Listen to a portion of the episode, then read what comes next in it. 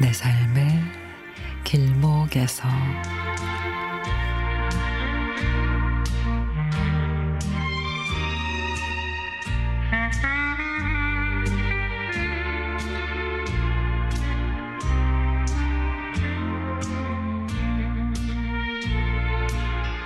얼마 전에 모처럼 가족들이 모두 외출을 좀 하려고 차를 탔는데 시동이 걸리지를 않습니다.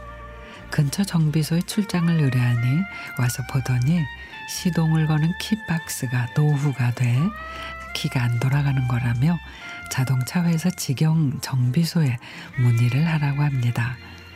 결국 정비소로 차를 견인하기 위해서 이번에는 보험회사에 전화를 걸어 견인차를 불렀죠.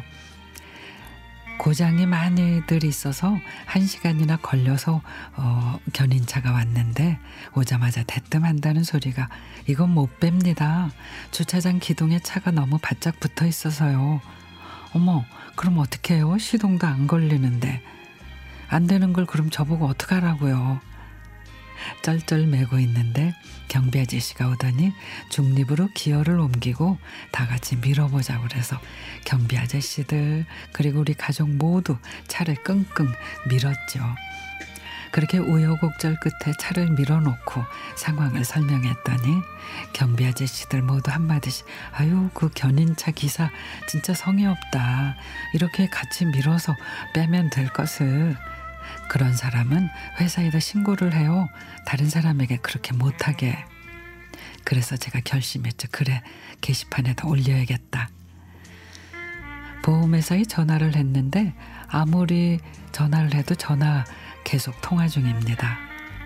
그렇게 그렇게 정비소에 차를 가져갔는데 또 주말이라고 이미 3시에 접수가 마감이 됐대요.